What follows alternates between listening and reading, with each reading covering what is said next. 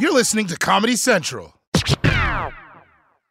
Experts claim there is nothing tougher than a diamond. But at Diamonds Direct, we beg to differ. Have you ever met a mother? Strong, radiant, timeless. This Mother's Day, give her the gift that meets her match. With diamond jewelry starting at $200. Plus, Diamonds Direct's exceptional quality and unbeatable everyday price, you're sure to give her a gift that wows this generation and the next to come. Experience the thrill of jewelry shopping done right at Diamonds Direct. Diamonds Direct. Your love, our passion. When you buy Kroger brand products, you feel like you're winning.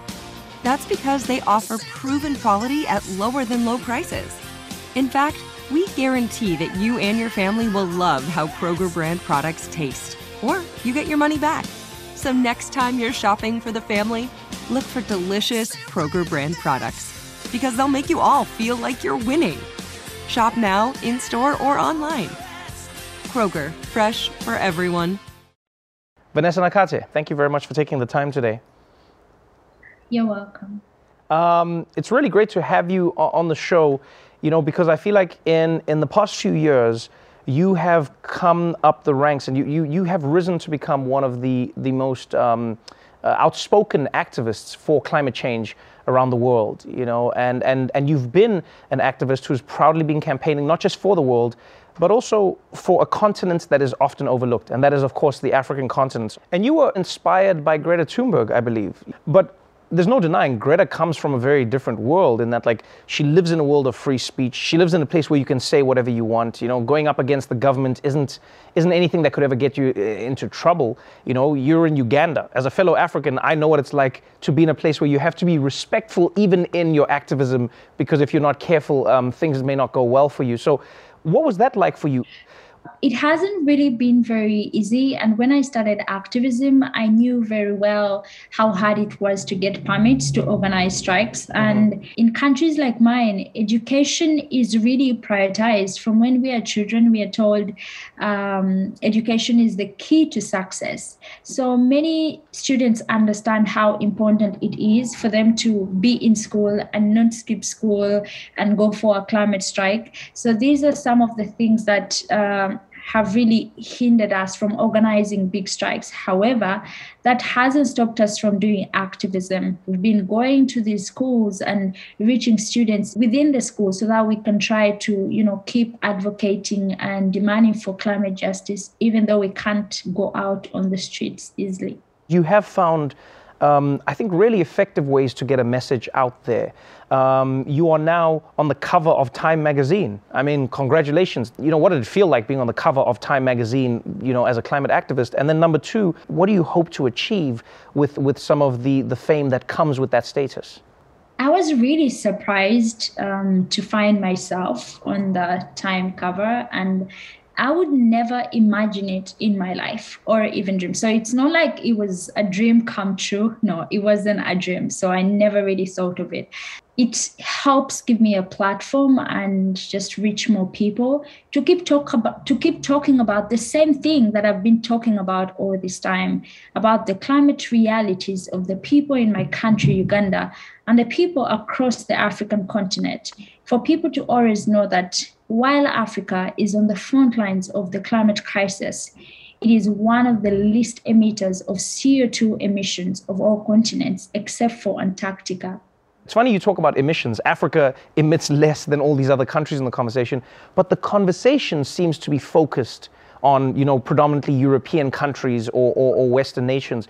I feel like you have had that experience on a personal level as well. Multiple times, you have gone to an event to speak, to represent the continent, to, to talk about climate change, and you have been cropped out of the photo that talks about the event. You, you talk about that in your book, by the way, and I'd love to know what you think that is and how you've responded to that. Well, um, I think that is the horrible reality of the climate crisis. Africa is responsible for only 3% of global emissions. While we are on the front lines of the climate crisis, we are not on the front pages of the world's newspapers, but we are seeing continuous underrepresentation of activists from the most affected areas.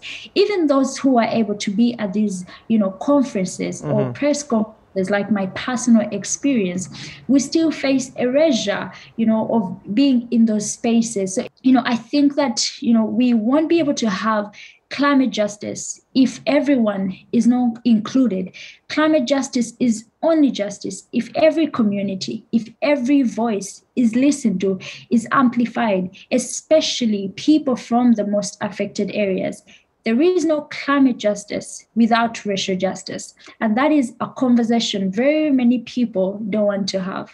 Recently, um, the president of Uganda, Museveni, wrote uh, a scathing op-ed, you know, really indicting the West in how it talks about climate change. Now, his conclusion is one that I, I don't know that you would or wouldn't agree with, but he said to, to say to developing nations, especially in Africa, that they need to step away from fossil fuels is to basically condemn them to a constant cycle of poverty. As a climate activist who has um, programs where you go, you know, and try and get solar panels and cleaner cooking methods into um, schools or, or, or homes in Uganda, what would your response be to that? And, and what do you think an added conversation to this whole dialogue could be?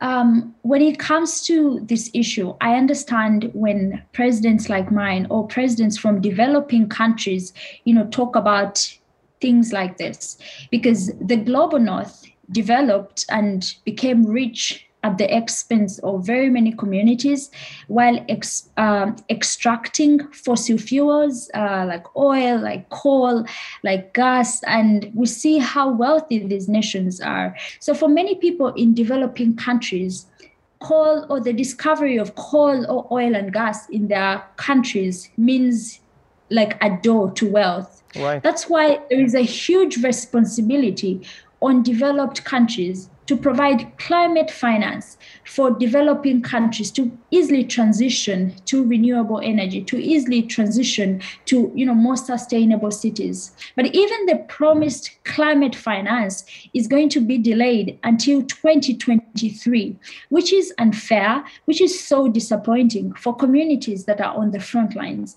And if we are to get this climate finance we want it in form of grants not loans, because we don't want more debt to be added on already existing debt.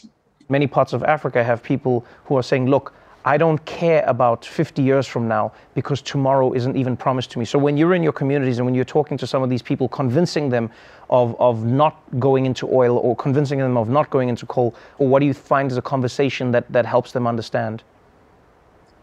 Um, I think that what has really worked uh, for some of the people or communities that we've reached out to is helping them understand the intersection of climate change and you know the daily life. For people to understand that climate change is more than weather, it's more than statistics, it's more than data, it's about the people. We talk about 1.5, but not everyone understands what 1.5 degrees is. Right. But people will understand when you say that this is an issue that is going to affect the food tomorrow you may not have access to food or today you may not have access to food because of this disaster you may not be able to access water because of this disaster so it's more of helping people understand that it's an issue that is beyond statistics or specific degrees. It is something that affects every sector of our lives. And it's important for all of us to work together and be able to transform this world and make it a better place. Well, Vanessa, thank you so much for taking the time. I know that you're having these conversations with some of the most powerful people in the world, so I appreciate you coming on the show and sharing your your um, your wisdom with us. Um, congratulations on the book, and uh, hopefully we'll see you again. Thank you. Vanessa's book, A Bigger Picture, is available right now. Watch The Daily Show weeknights at 11, 10 Central on Comedy Central, and stream full episodes anytime on Paramount Plus. There are some things that are too good to keep a secret. Like how your Amex Platinum card helps you have the perfect trip. I'd like to check into the Centurion Lounge. Or how it seems like you always get those hard to snag tables. Ooh, yum. And how you get the most out of select can't miss events. With access to the Centurion Lounge, Resy Priority Notified, and Amex card member benefits at select events, you'll have to share. That's the powerful backing of American Express. Terms apply. Learn more at americanexpress.com slash with Amex. Hey guys, you know what this playground could use? A wine country, huh? A redwood forest would be cool. Ski slopes! Wait! Did we just invent California? Discover why California is the ultimate playground at visitcalifornia.com. This has been a Comedy Central podcast.